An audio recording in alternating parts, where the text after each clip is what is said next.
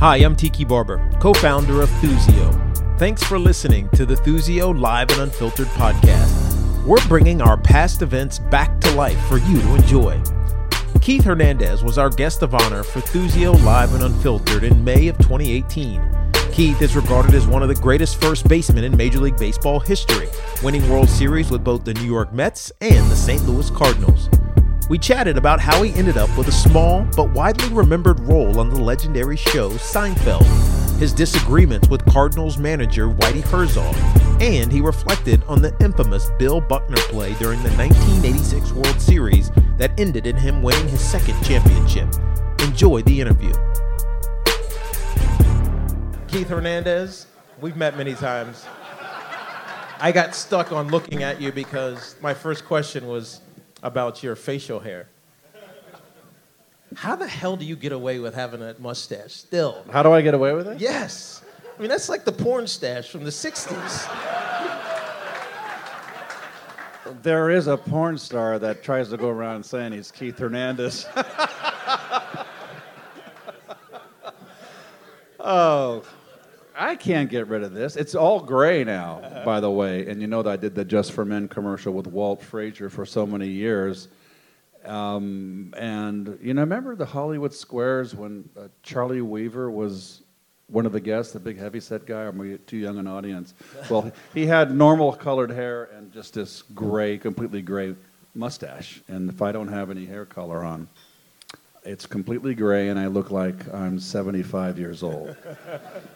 That'll get me to shave it. Yeah. So your new book that you just came out with, and you have two other ones. This one is about your uh, Cardinals days. And the first question I want, because obviously this is a, a Mets audience more so than a, a Cardinals audience, you left the Cardinals under pretty uh, controversial circumstances. You had a disagreement, so to speak, with Whitey Herzog. What was that about? Because I think I know what it was about, and I think you've said what it's about, but what was it really about? Well, Whitey and I get along great today. He was the best manager that I ever played for. He, uh, as far as a field manager, uh, as far as communicating with his players, and you know, communicating with players are far more important today. So it, to me, it seems in our day, we were good soldiers. We went out there, just put us in the lineup and let us play. Uh, but uh, Whitey came over from Kansas City, and his Bobo was George Brett, who was a great player. And uh, we were Missouri. I led the league in hitting in 79. Ken Boyer got fired in 80. Whitey took over in the middle of 80. Uh, and I had a great year that year. I lost the batting title the last day of the season by a point to Buckner.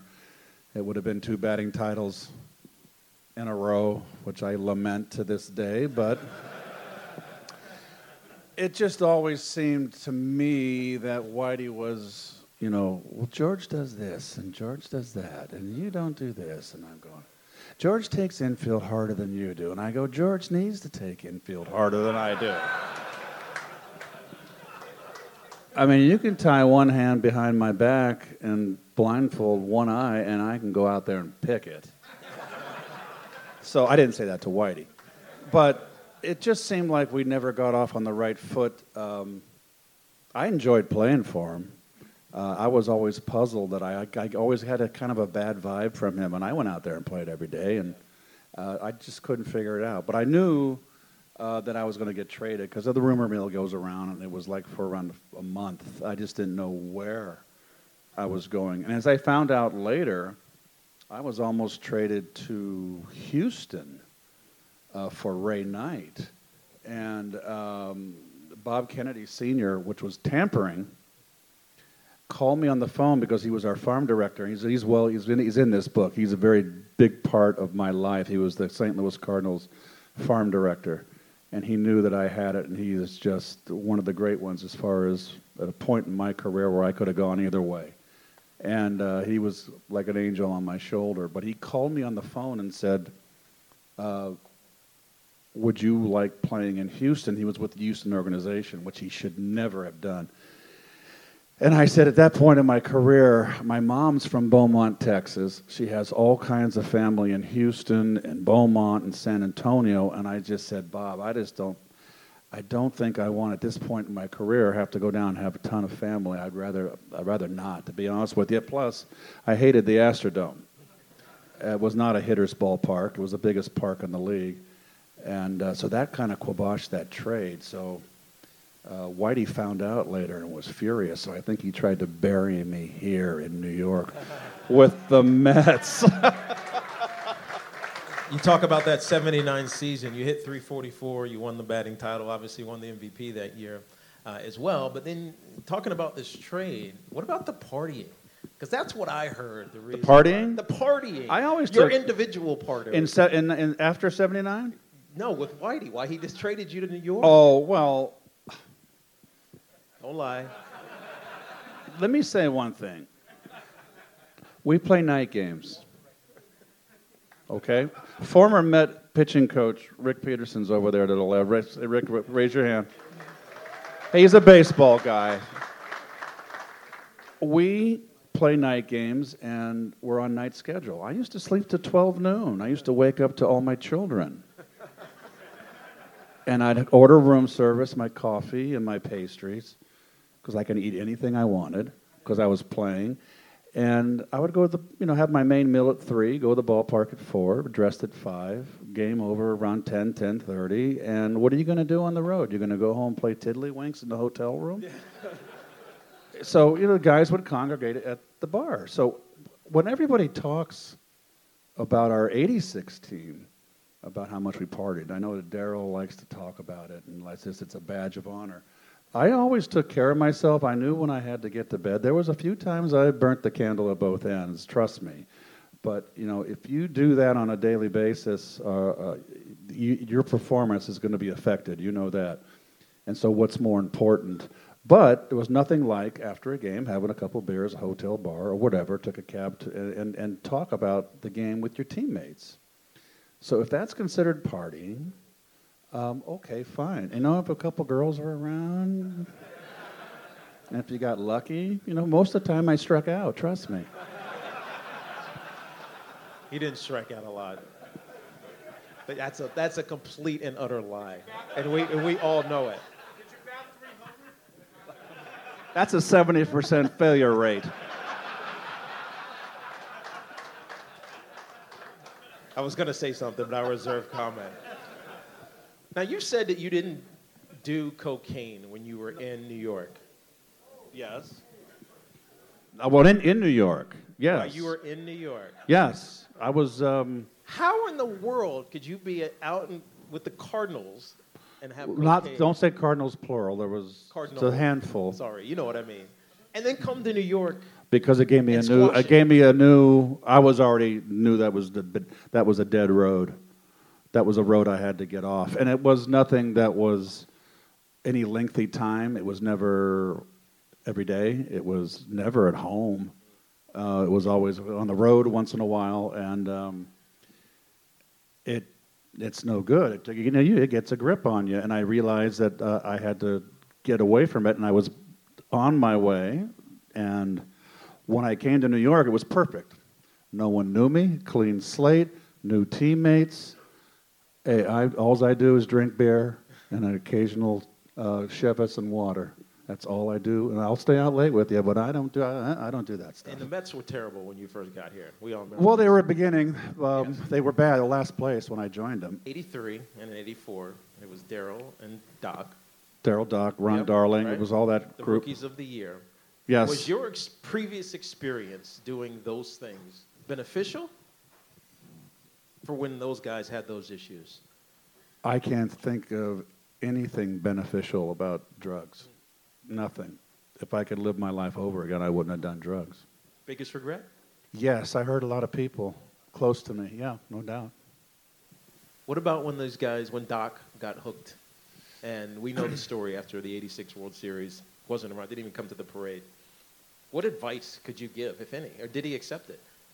Well, number one, Doc had his own life. I lived in the city. I, I never saw Doc at home. I saw him on the road um, uh, at, at a bar, uh, but not all the time. I mean, we all went our different ways. We had friends or whatever in each city. But um, I remember one game we were playing the Tigers in Lakeland, in spring training, 80, 85. Was it 85?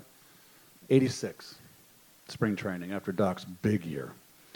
And Doc started the game, was late in spring, went around seven innings, and I played around seven innings. I did my running. I got in the shower, gained one extra innings, which is the worst thing that can happen in spring training. Lakeland was around an hour drive back to St. Pete. And I got dressed, and the game has gotten into the 12th inning, so I just said, I got my book or newspaper, I went on the bus. And I got in the bus, and I sat in the middle of the bus. I didn't even know it, and all of a sudden I heard a rustling in the back, and it was Doc went way in the back by himself. And he was just like all fidgety. And I remember going, oh no, please, please, God, don't let this happen. And what am I going to do? Am I going to go run to the front office and say, oh, Darryl's doing, I think, Dar-, you know, you just, it's a, what are you going to do?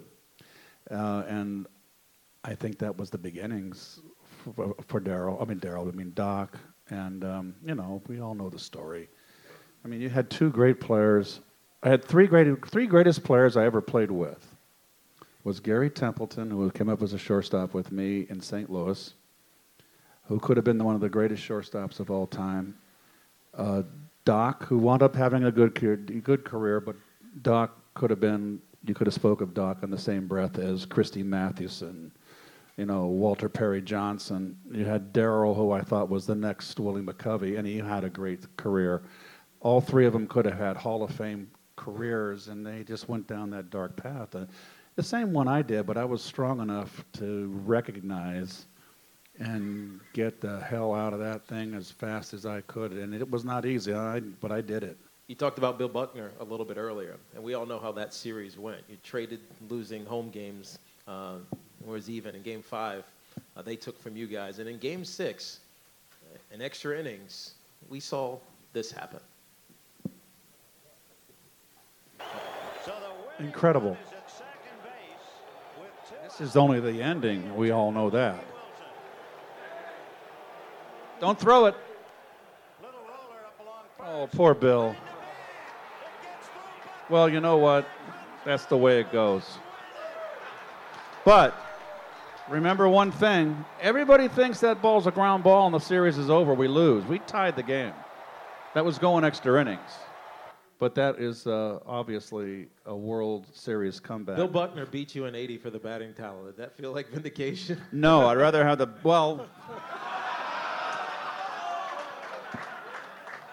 Can you imagine if I had two batting titles back to back? They'd have to put me in the Hall of Fame. You are probably the greatest fielding first baseman in the history of Major League Baseball. You know Bill Buckner. You feel for him? Yeah, I do. I mean, it still, it still lingers for him. Bill was our version of Gary Carter. Gary Carter would have to take an hour and a half getting his knees iced and and and uh, and taped before every game and after. I would take the tape off, obviously after, but and he would have to go down and squat. So uh, Bill had Bill comes from a family in Fresno, I think Northern California, in the Valley. His brother was a better athlete than him.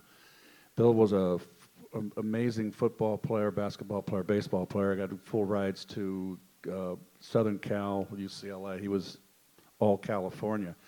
He was a great hitter, and um, you know his legs went south on him. He had to get his ankles taped. Uh, you know, should he have been out there in that inning? I can understand uh, John McNamara. you you fight hard all year, and Bill Buckner drove in hundred over hundred runs that year. He was a big part of that that uh, Red Sox championship team. And you kind of want him to be on the field for the final out, and the ball finds him. You know, it's just a twist of fate. That Mets team, I mean, there were stars all over it. Why not multiple? What happened to the Mets? Oh, well, I'll tell you what. Let's look at 84. We weren't that good. We just, Carter was the final piece in 85. We won 90 games and lost to the Cubs around the last two weeks of the season, or maybe two and a half weeks. If they hadn't traded for Rick Sutcliffe, who went what 16 and one, won the uh, second half. I mean, talk about one of the great trades of all time. I think we might have won the division. And if we had won the division, I would have been the MVP, not Ryne Sandberg. and that would have been two MVPs. So I think God was getting back at me for my all my all my mistakes when I made plenty in my life. But um, the next year, of course, is '85. We get Carter. We win 98 games. Cardinals win 102. We go home. You know, today we're in a we're in a we're, we are in a uh, wild card, and no one's going to want to play us when we're going to run Doc at your ass. And um, 86, we have the great year. And I will say this, since I researched with this book, only 11 teams in the history of Major League Baseball have won 108 games or more.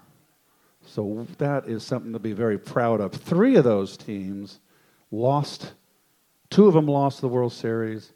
One, the Mariners in 2001, didn't get to the World Series.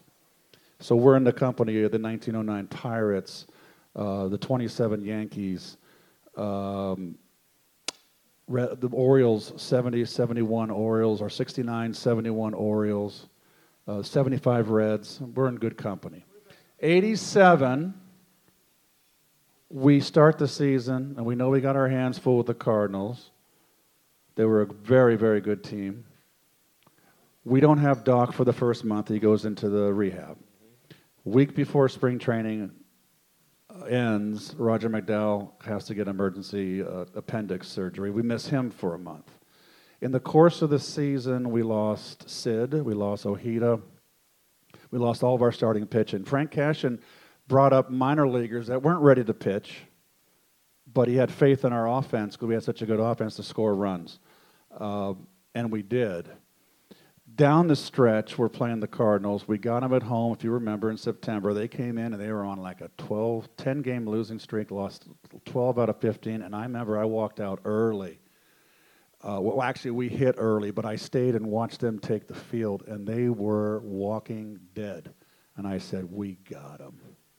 We got them. All we got to do is beat them. And we beat them the first game. It was Doc. Uh, the second game, we're up four nothing. In the sixth, Darling, our best was our best pitcher down the stretch, pitching great. We're up four nothing. They're dead, dead in the water. And Ron Vince Coleman bunts down the third base line. Ron goes to pick it up. He was a Gold Glove pitch uh, fielding first, uh, pitcher, and he hits his thumb and tears his ligament in his pitching thumb. We lose him for the rest of the year. They come back and beat us that game, and that just uplifted them. The next day, we beat them. I got a base hit in the bottom of the ninth with a base hit that scored Mookie. Base hit to left field off Ken Dayley. So we take two out of three. We're tied or one game behind them. We would have been, if we had swept them, we would have been one up. And they go on and win 19 out of 21. The next, amazing. They just, and we lose by three games the last week of the season that season sticks in my craw because if we had had all of our starters, we would have won that. We, we, we would have won our division at least. 88, we won 100 games, and we get beat by the Dodgers. So, if ands and buts. Yeah. We were good, though. You were good. And I, it, was, it was fun playing here. Which, which, is why people wonder why they only won. Well, with no one, uh, you know what? Would no one have won as many games as us in the 80s. And, but that doesn't mean diddly squat. You know, it's all about winning. And, but we had two divisions – one world championship. And like I say, 87 is just to this day, it just rubs against me, makes me want to go jump off the Brooklyn Bridge. In your current role as a color analyst, you see this same type of misfortune happening to this New York Mets team. What's what ails? What's the biggest thing that ails the Mets? The Mets have a lot of negativity to overcome and being the little kid on the block with the Yankees. The Yankees now have really got a good team. I mean, the, they've got a good offense, they've got young players. Uh, they're they're going to be a team for the for the future. Mets have always been revolved around pitching, and um, but haven't been able to really develop the. I mean, David Wright's probably the only the greatest player they ever developed out of their system off from an offensive standpoint. But the just the the little kid on the block that always gets picked on, and then and, and just the negativity when things go wrong, the sky's falling. It's a lot to uh, overcome. uh, as far as young players are concerned. So when I came to the Mets, I was 29, going on 30. Yeah. And so I really, when I was 30 when, in 84, when I really became a team member, started from the scratch. We had all that young talent, and this team was just scattered. I mean, I, I, observed the second half of the year. I took the first bus in Montreal to the ballpark at, Par, uh, at Stade Olympique. There's no one on the bus. I'm going, oh, okay. They're probably all there early. I get, they're not there early. Game's over. Stade Olympique was a long way from the hotel. No one's on the bus. So I go to the hotel bar. There's no one in the bar. I'm going, what is going on here? So I wound up hanging out that year with Mike Torrez, veteran, and uh, he got me through the second half. So I made a point in spring training. Now everybody's there with their families, but we opened up on the road in '84 in Cincinnati. We went to Houston. We went to Atlanta, and then we went to Chicago. I mean, to open a season up with that kind of road trip was just brutal. And we had a good road trip. But after uh, during batting practice and before the game, I made a point to go to Hubie Brooks, and everybody said, "Hey, let's. What are you doing after the game? Let's meet at the bar and let's have beers and let's talk about the game." And that was my main focus was to get this team to come together. That's all I did. And they were all young, and they. It was like me with Lou Brock. When I came up, Lou Brock was my second dad. Bob Gibson was distant, but Lou kind of took me under his wing, and I never forgot that. And I said, if I ever get a chance to, re, to do, the, if the revol, role ever reverses, which it did with the New York, all of a sudden I was, in, I was Lou, and all these young kids were there. Let's get them together and develop a, a, a camaraderie and talk baseball. Talk about your at bats. You know, pitch by pitch. A lot of the guys didn't even couldn't even comprehend that. Well, how do you pitch you? I, don't, I knew how they pitched them. Mm-hmm. You watch. You watch and you observe. So that's how our club came together, and we became very tight. And I think we had um, that New York grittiness that everybody just kind of took to here. Uh, I think that it was a special team, and I think the fans. I remember coming out to throw. I, I never took infield. I didn't need it. I took it, I took my ground balls. I told Davey, why do you had to take infield every day? It was a rule of his. So when I got to New York, I said, Davey, I don't need infield. I'd like to take infield at 7 o'clock for a 7.30 game back then. And there'd be 55,000 people at that ballpark, 52 or 40. And you could just feel the electricity in that stadium. It was just very, very special. I've never had that. that, that that's, that's New York. And they loved us, and we loved you guys. Let me take you off the field. How did you meet Larry David? I met Larry David on the set of Seinfeld, mm. and I met Jerry on the set. So, so this all happened not by they wanted you because of what? Jerry was a, was a Brooklyn guy, right? Yeah. And a Met fan, and I was his favorite player. So okay. he he cons- Larry's a Yankee fan. Uh, Jerry conceived the the boyfriend episode, and uh, I was a year and a half retired and not knowing what I was going to do with my second half of my life. I was 39, I guess, then. My agent, my last agent, and a dear friend was Scott Boras, and they went through Scott Boras. They didn't go through the Mets, uh, which is surprising to me.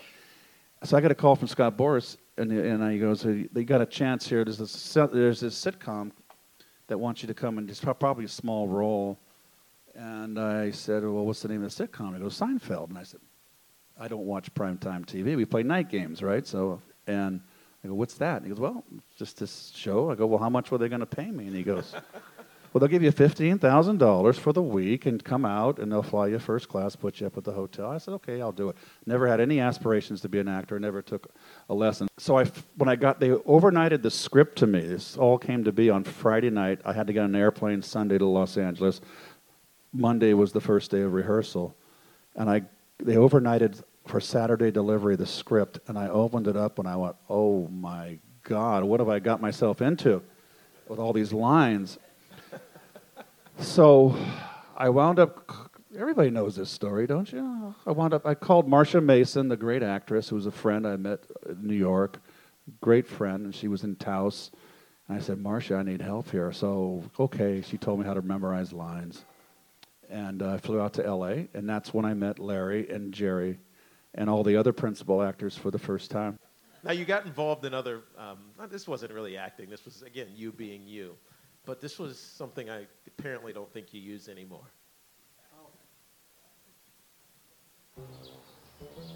Hello, may I help you? Uh, yes, Clyde and Keith to see Emmitt Smith. You should have seen these girls. Your facial hair has put you in a rocking chair. Your beard is weird. Your stash is trash. Oh, it's bad. Just for Men Gel penetrates tough gray and puts it away in five easy minutes. His edge is back. He's right on track. Backfield in motion. He moves and grooves. He scores. Just, Just for Men Gel. Keep your edge. When they when they presented that to you, did you know it was going to be funny, or were they trying to be serious? about That was the second or third one. The first one was really, I thought, the best one with just Walt and I. The uh, you know uh, rejected line. Yes. Um, I was very lucky to, to get that commercial. I'll do anything for money. You're no longer a just for men. Uh, I, I do use it. I told you that right here. I don't use it up here. No. I'm just I'm just totally gray on my mustache, and I look like I'm 75 years old, and I'm not I'm not ready for 75. I, I won't let you know now. In 1982, I stole 19 bases. I have 98 career stolen bases. Um, but when you get older and you lose that little step or that first step's always I used to sneak them. They never would expect me to steal. I'd wait either if it was Carlton matched up against uh, Dwight. Well, it might be a one nothing game. If I got on the first inning, I'd try to steal and, and, and get in scoring position because it might be a run that would decide the game. Or I would wait late and put everybody to sleep and sneak one in a close game. Which championship meant more to you, Cardinals, or Mets? They both mean a whole lot. Um, the Cardinals hadn't won since 1967. It was 82 we won. Yep. It was my first, and that's one you'll always remember. And uh, it was very nerve wracking for me, that series. Um, I got off to a terrible start. I was 0 for 15 in the first four games and wound up 7 for 11 the last three games with eight RBIs. we beat the Brewers in seven. In Boston, I enjoyed it more because it was my second one, but we knew we had our hands full against the Red Sox. They didn't have the pitching that we had. Uh, they had Clemens and they had the left-hander, uh, Hurst. And uh, oil can Boyd, please. send him a send a limo. And Nipper, Nipper, Nipper wasn't going to beat us. Um, I didn't have a great series. I didn't like playing in Fenway. That wind in Fenway blew in the whole series, and it was cold. And they pitched me in. They weren't going to pitch me out there with that green monster. And they pounded me in that whole three games, and it just seemed like right. I'm not a dead pull hitter where I can knock it around pesky pole. Uh, I'm a gap hitter, and that was a long way out there.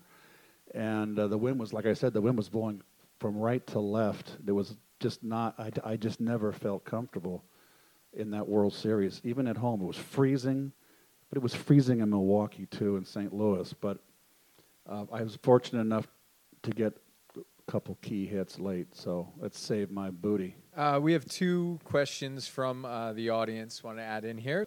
You were immediately a leader upon arriving in 1983. What was your relationship like with Gary Carter? Can you can you summarize? And did you Um, share leadership? Yeah, well, Gary was one of those players that you hated when you played against him. Uh, he always had the big smile. He was a big macho guy, and he strutted around. He was a great player. You respected him for his ability, but you hated him as a as as, a, as an opponent. When he got traded over, I knew that the New York press was just waiting for them to there to be friction between Gary and myself. You know, two stars, um, guys traded over in their prime, and I wasn't going to let that happen.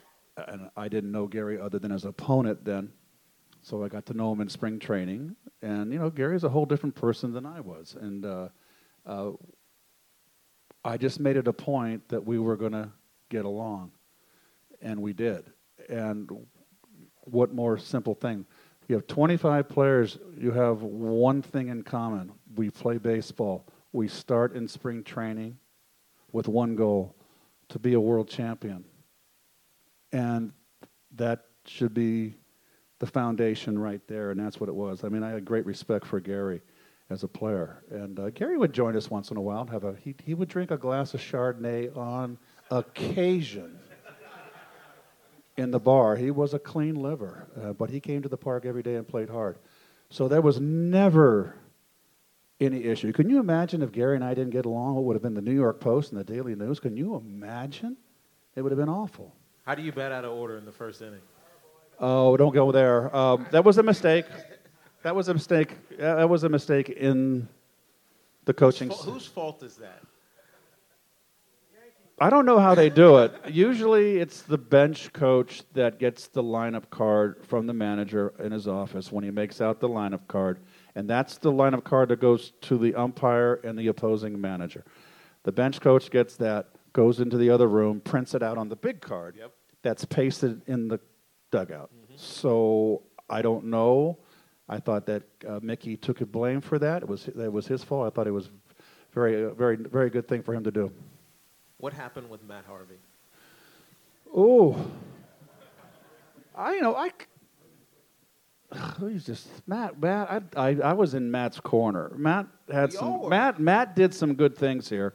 He's had serious surgery. Number one, that thoracic outlet surgery. That's what happened to Santana. That ended his career. He was much older. Uh, you don't. There's not enough pathology out there to know how a pitcher comes back from thoracic outlet. At least what I've read it was quite apparent that Matt wasn't throwing as hard. And here's another case of a guy that comes up that had lightning stuff, razor. I love that term. It's one of the only new terms I like. Razor blade slider. I like that term.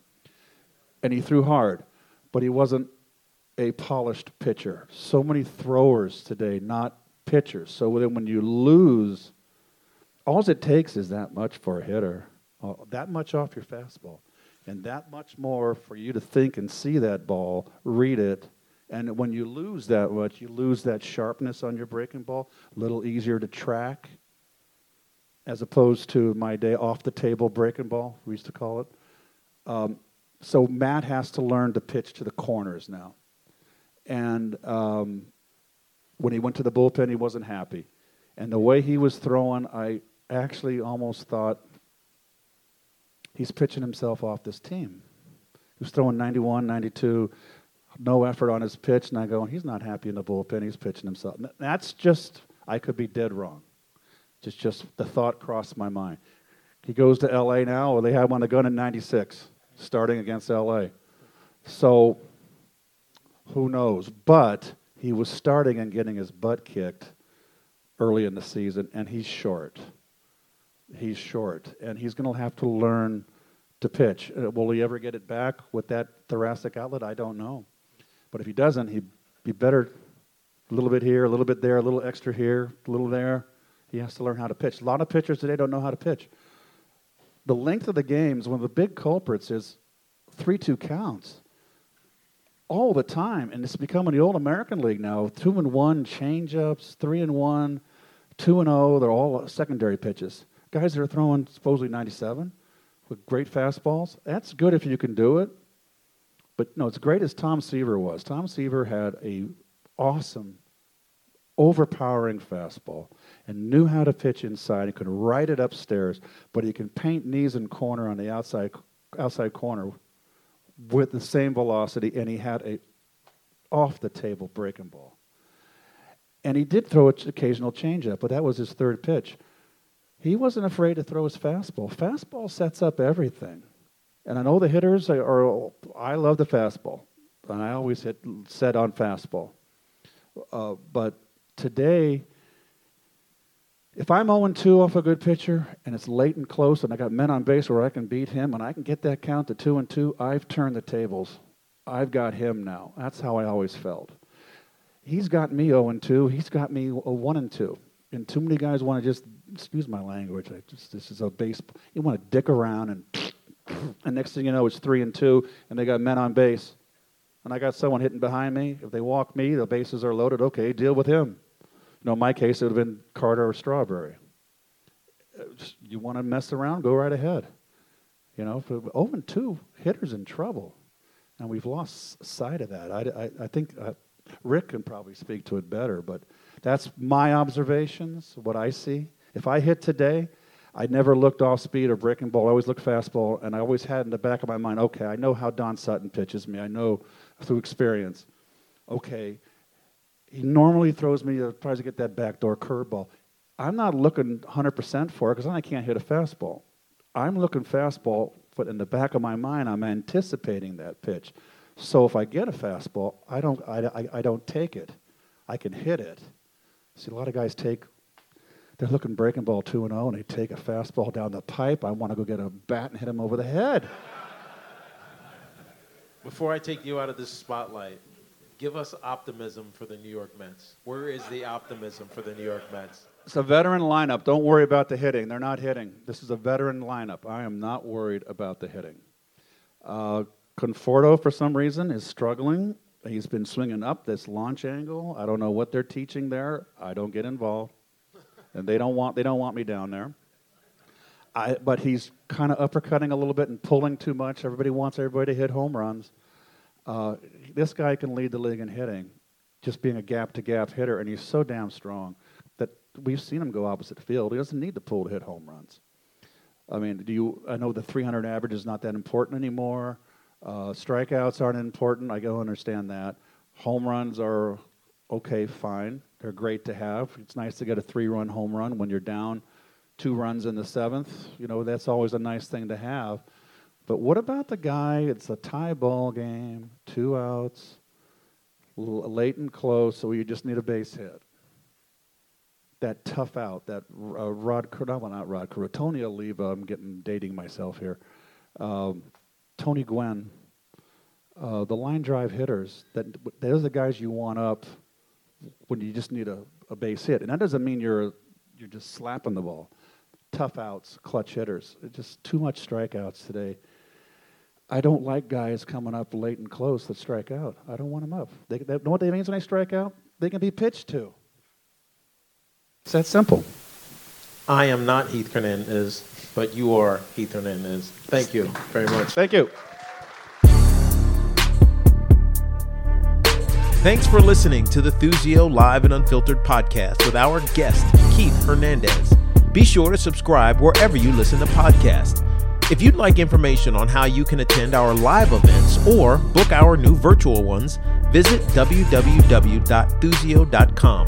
That's T H U Z I O.com. And be sure to follow us on social media at Thuzio.